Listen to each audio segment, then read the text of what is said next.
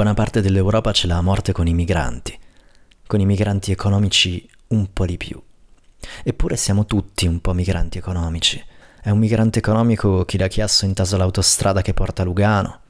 È una migrante economica chi da Mendrisio va a Bellinzona in tiro e resta in piedi, perché altre centinaia di migranti economici si spostano con lei negli stessi orari. E sono un migrante economico anch'io, che dopo anni di precariato e freelancing e soluzioni di bricolage lavorativo ho finalmente trovato un posto di lavoro come lo intendevano le generazioni precedenti alla mia. E se sono un migrante economico è perché questo lavoro l'ho trovato fuori dal Ticino, a Basilea. Ho voluto chiamare questo programma Diario di un migrante economico, ma non sarà veramente un diario prenderò a volte spunto da cose che mi accadono o che vedo accadere attorno a me, ma non parlerò di me. Sarà piuttosto l'occasione di parlare di noi, un diario alla prima persona plurale, se volete.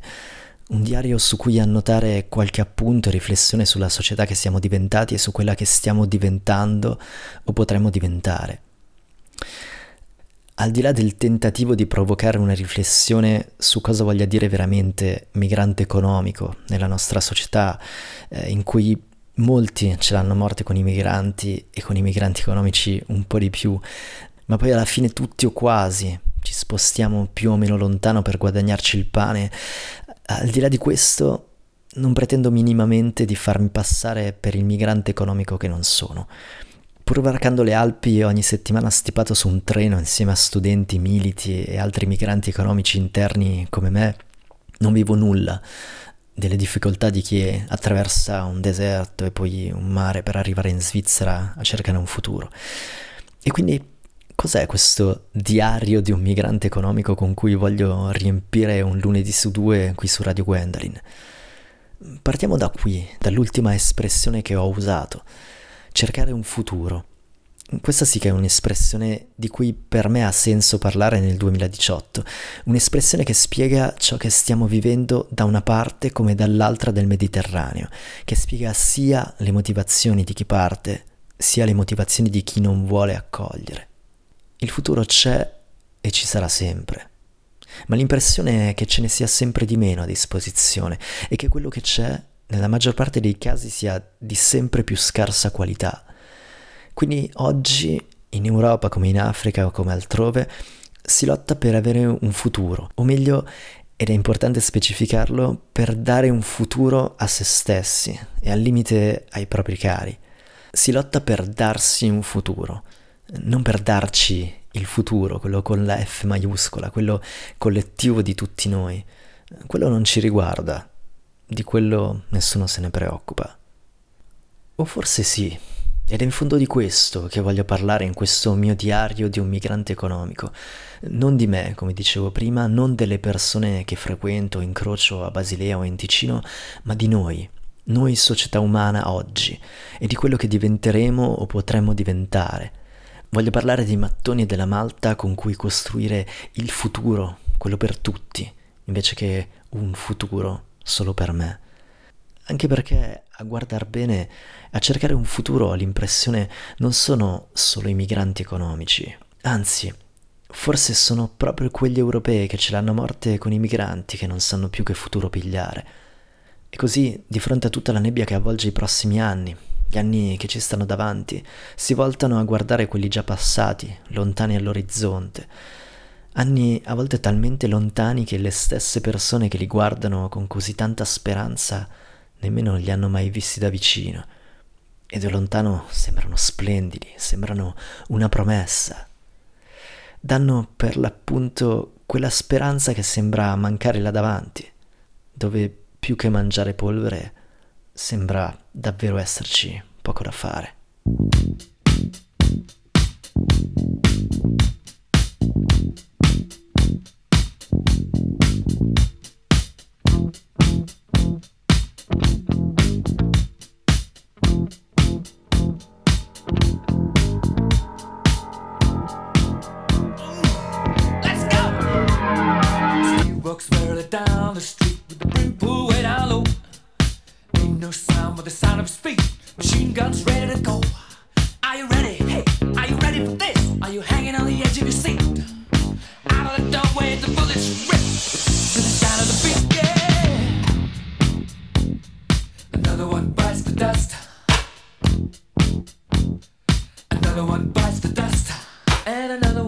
gone, and another one gone. Another one bites the dust. Hey, hey, we're gonna get you too. Another one bites the dust.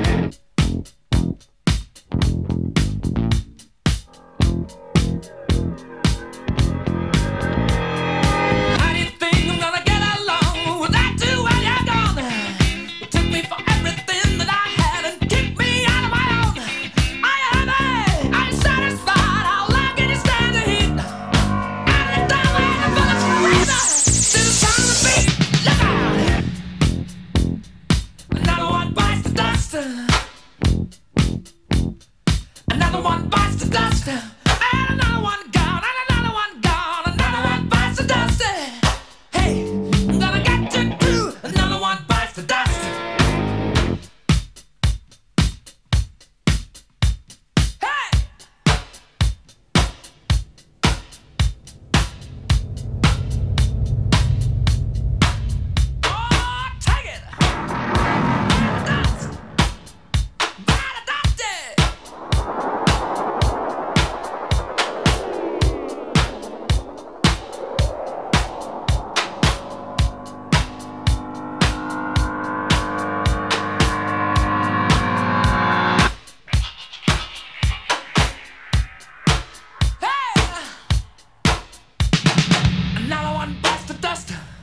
Another one bites the dust. Ow! Another one bites the dust. Hey, hey!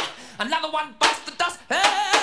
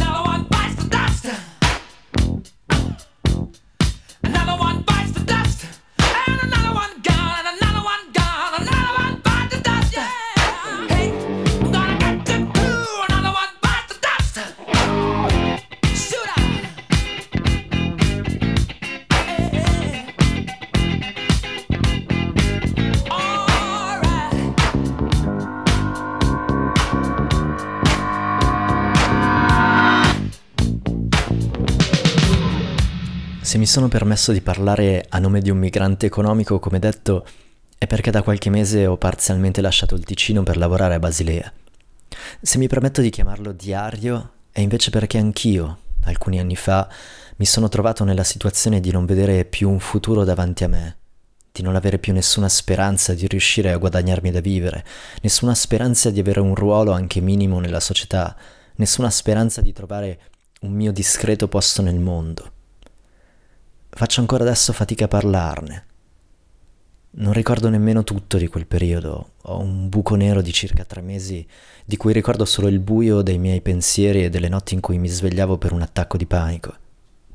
Insomma, se lo chiamo diario è anche perché credo di sapere di cosa si parla e sono abbastanza convinto che la differenza principale fra me e chi ce l'ha a morte con i migranti e con i migranti economici un po' di più, sta semplicemente nel fatto che abbiamo un capo espiatorio diverso. C'è chi dà la colpa della mancanza di un futuro ai migranti e ci sono io, che davo quella colpa a me stesso.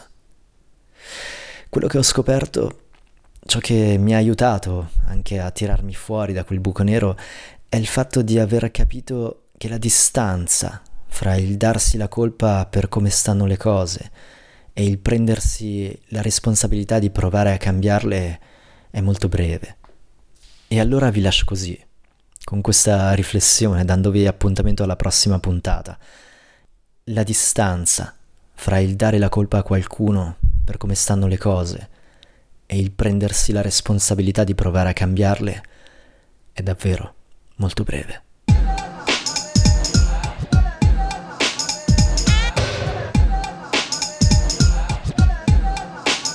Attenzione.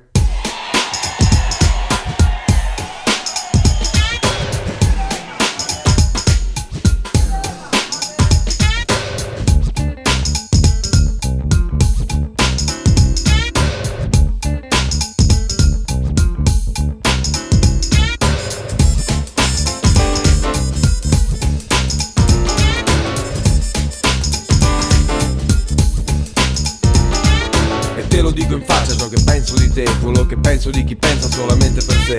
E pensa che col grano puoi comprare la gente Cambiargli il pensiero ed annullare la mente La mia generazione forse senza ideali Magari senza palle con gli istinti animali Cresciuti a sentire discorsi dei padri Barricati dietro muri in questo mondo di ladri Che hanno come idoli denaro e padroni E valutano un uomo in base a quanti milioni. Milioni di cassate, miliardi di miliardi E noi saremo scemi ma non siamo bugiardi. Perché lo dico in faccia, non c'è problema Perché sotto i miei piedi il pavimento trema. E non è un terremoto, non è un'epidemia Neanche una bufera, neanche una carestia. È una tribù che balla È una tribù che balla. È una tribù che balla. È una tribù che balla. È una tribù che balla e cerca una ragione Perché ci sia una terra e ci sia una nazione Formata dai ragazzi e dalla gente Di credo, di colore, di cultura differente Perché è l'unica strada ed è l'unica certezza Perché nei nostri cuori finisca l'amarezza. È una tribù che balla. È una tribù che balla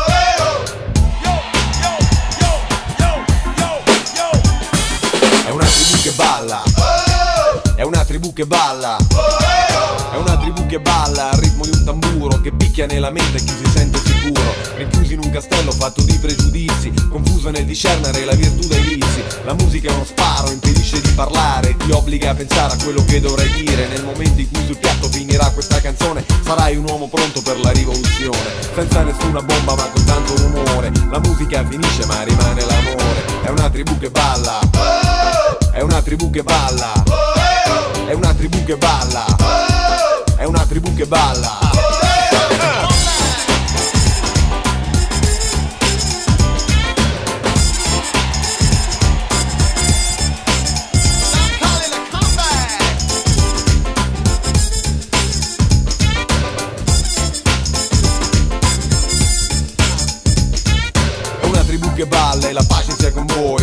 La carica vi scarica più forte che puoi È l'energia del sole per quanto ce ne resta Che muove le tue gambe, accende la tua testa Riempi la riserva e vai a manetta. E quando il tuo sudore bagnerà la tua maglietta Ricordati che tu sei unico al mondo E non esiste primo non esiste secondo. Esiste una tribù, esistono i fratelli Che più sono diversi e più sono fratelli. Ognuno ha la sua storia e le sue tradizioni Ognuno il suo colore e le sue religioni. Al battito del cuore è lo stesso per tutti La musica, la musica fa muovere tutti. Al battito del cuore è per tutti lo stesso La musica, la musica, il resto nel cesso. È una tribù che balla. È una tribù che balla. È una tribù che balla. È una tribù che balla. È una tribù che balla. È una tribù che balla tribu quebrada